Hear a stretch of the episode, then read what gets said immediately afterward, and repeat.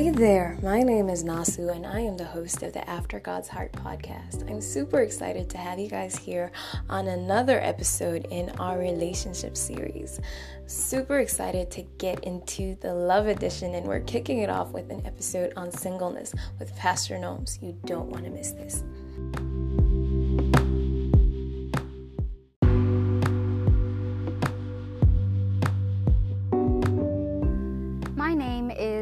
Nompendulo Shabangu and I go by Noms. I am a communicator and I am a single woman. Single, single, single, single.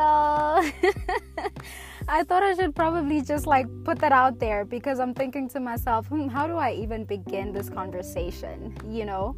Um, I don't really talk much about my relationship status um, for a number of reasons, most of them being personal.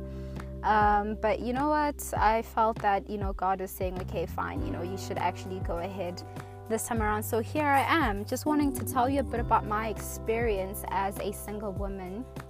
And I have been single for for quite some time. And you know, it's it's it's a good place to be. It really is. And you know it's it's a bit sad that i feel like i have to put this disclaimer you know that you know you, i'm not faking it or anything like that because most times i think which is what's going to lead me into the next segment of this. But you know a lot of times when you talk about being single um, and you talk about the fact that you're happy you're content in your singleness you know, um, most times, not all the time, you know, a lot of people tend to think that you're actually exaggerating or you're trying to make yourself feel better and so on and so forth. And that really has not been my experience, um, you know, because I live my life with intention and I live my life with purpose. And I think for me, in as far as challenges are concerned, like challenges pertaining to my singleness, I would say that they are external, you know. So I don't have internal conflicts in the sense that, oh my goodness, I'm single and oh, you know, life is just passing me by and, you know, I'm, you know, I don't get to talk to, you know, a significant other in this way and so on and so forth, you know. And this is not to say that I'm disregarding, you know, um, the importance of love relationships and marriage, you know, because I really do honor those relationships just as much as I honor being single. you know, I'm a person who believes in seasons. You know, Ecclesiastes chapter 3 talks about seasons, that there's a time and a season for everything. And right now, this is my season of being single. And, you know, if you don't embrace the season that you're in, you're not going to be able to reap the fruits and the benefits thereof. You know, if you're constantly complaining, you know, you're not going to see all the good things that God is wanting to do during that time. And, you know, so I'm in a I'm in a place, I'm in a season where I'm single. And you know i'm constantly asking god to help me to you know to be aware of that which he's doing in this current season. Because you know there's no you know no season lasts forever and right now, I'm in a season of singleness, which means that there's going to be a time when I'm in a season where I'm not single, right? and I'm going to have to embrace that as well. And I'm very much well aware of the fact that being single, you know, has its own perks. It does also have its own challenges, I suppose. Um, just like being married has its own perks and has its challenges, you know, and I haven't been there yet, but you know, I'm I'm I'm an aware woman. You know, I'm aware. I have conversations with people and I read stuff.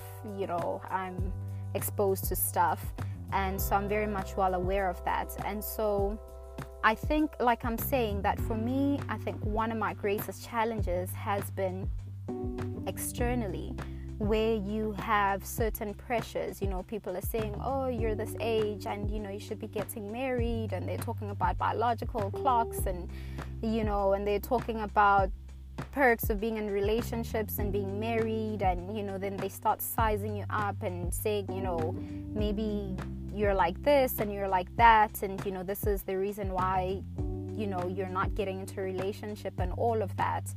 And so yeah, you know, people always have something to say, whether you are in a relationship or you're not.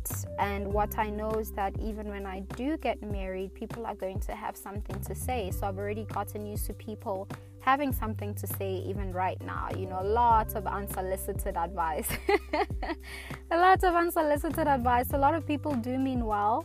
I'm well aware of that, you know, but just in all honesty, I, I would believe that that is where, you know, that is where my, my greatest challenge has been. And, you know, I don't feel incomplete. I don't feel like I'm lacking something. I do know that God created us for companionship and, you know, even that specific type of companionship because it looks different from every other relationship that you'll ever have with anyone else. And I have a certain relationship right now with myself. Yes, there's a relationship that I have with God, but because of my relationship with God, there's a relationship that I have with myself. And I'm getting to understand myself even more. I'm getting to love myself even more. I'm getting to appreciate myself even more and the season that I'm in. And, you know, I talked earlier on about intentionality, and I'm you know, always praying that God would help me to live with intention. So there's absolutely no reason why I would get into a relationship without any intention. You know, it all has to it has to make sense. It has to make sense um, spiritually. It has to make sense, like in every sense of the word. Um, I live my life with purpose. I live my life with intention. And so, even when God says, "Okay, now, daughter, it is time," I believe that He's going to show me the intention of why it is time, and those things are going to unfold. It might not necessarily be as I get ready to get into a relationship. Some of it might be even, you know, as the years go and yeah, so I don't sit around moping and thinking to myself, oh my goodness, I'm so lonely. You know, I was actually um, talking to some people about this, you know, and they're they're married.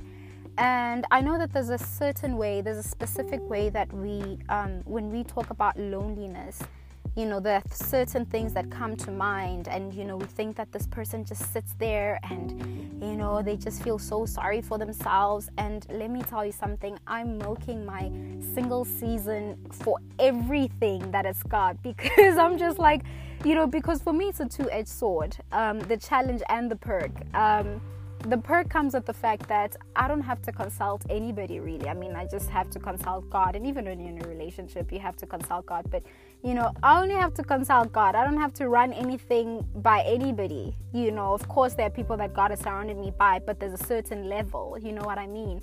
So I don't have to consult. And so that's really great that I'm like, okay, hey, you know, let me go forward and let me do that. And, you know, if I if I make a mistake, you know, God will be gracious enough to just pick me up and I keep on going. And the challenge also is in the sense that I don't have to consult anybody. so it's really the same thing, and just uh, depending on the different perspectives um, that you're looking at it from. And you know, I think it would be nice maybe sometimes, you know, to be like, you know, I'm thinking of doing A, B, C, D, and the person is like, mm, I don't know, have you considered one, two, three, four? you know because right now i just have myself to bounce off um, to bounce those ideas off of. And it's just me and holy spirit you know. And you know holy spirit is such a gentleman. He's not going to force you you know he's not going to just like walk off and say you know what? I'm done with you. And so yeah that's it's been very interesting and for me it has helped me it has helped mold me and has helped me um, with being more confident with um, the wisdom that god has given me and my relationship with God and trusting that I can hear Him, you know, which is very important because, you know, sometimes I think when you're constantly bouncing ideas off of people, and this goes for even, you know, regardless of what kind of relationships you have, you know, sometimes over consulting, you know, can just leave you paralyzed because you're now depending to hear from other people whether you should do this or shouldn't do it or whether you know you should do it this way or do it a different way. And so for me it has helped sharpen my relationship with god and hearing him when he says okay daughter go this way or you know uh, do it this way. So that has been really really really beautiful. And um, when it comes to when it comes to maybe advice that I could offer other people who are single, is you know, the Bible talks about minding our own business, and I know, like, in terms of hermeneutically, contextually, um, that wasn't really primarily what we was talking about but I think we should mind our own business. And if your business right now is being single, mind that business of being single. You know, um, don't be constantly looking at other people's relationships and, oh my goodness, I wish I could have this and I wish I could have that. And I'm not saying that we shouldn't admire people, but I'm saying that in as much as you know that you're not perfect, you have certain flaws, you have certain challenges, even people who are in relationships, people who are happily married, they have um, they have those challenges, and you know God gives you grace when He's called you to a certain place.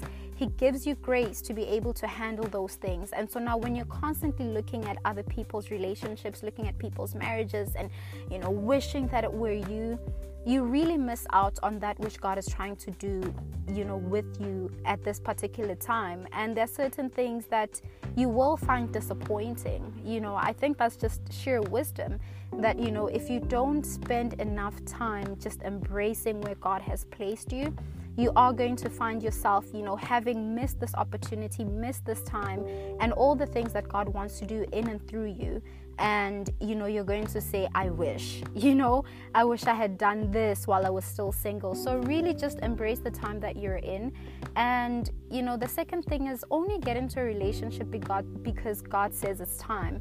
Don't just get into a relationship because you're lonely. Um, i tend to say that you know boredom is is lacking purpose not lacking purpose generally in life because god does give us a purpose and sometimes we're not faithful enough to actually seek it out but you know I feel like when it comes to loneliness, it's um, it's a similar thing. You know, when you haven't discovered your purpose and when you're not running after it wholeheartedly, um, you run the risk of you know having that loneliness. And so you know don't feel sorry for yourself or allow external voices to speak to you you know saying oh you know you are missing this. You're incomplete. You're not incomplete. You are a whole person. The two shall become one. I think you know lots of us have actually heard this many a time. But yeah you know just embrace that you know and um, pursue your purpose wholeheartedly. I think for me, this has been one of the greatest, um, greatest.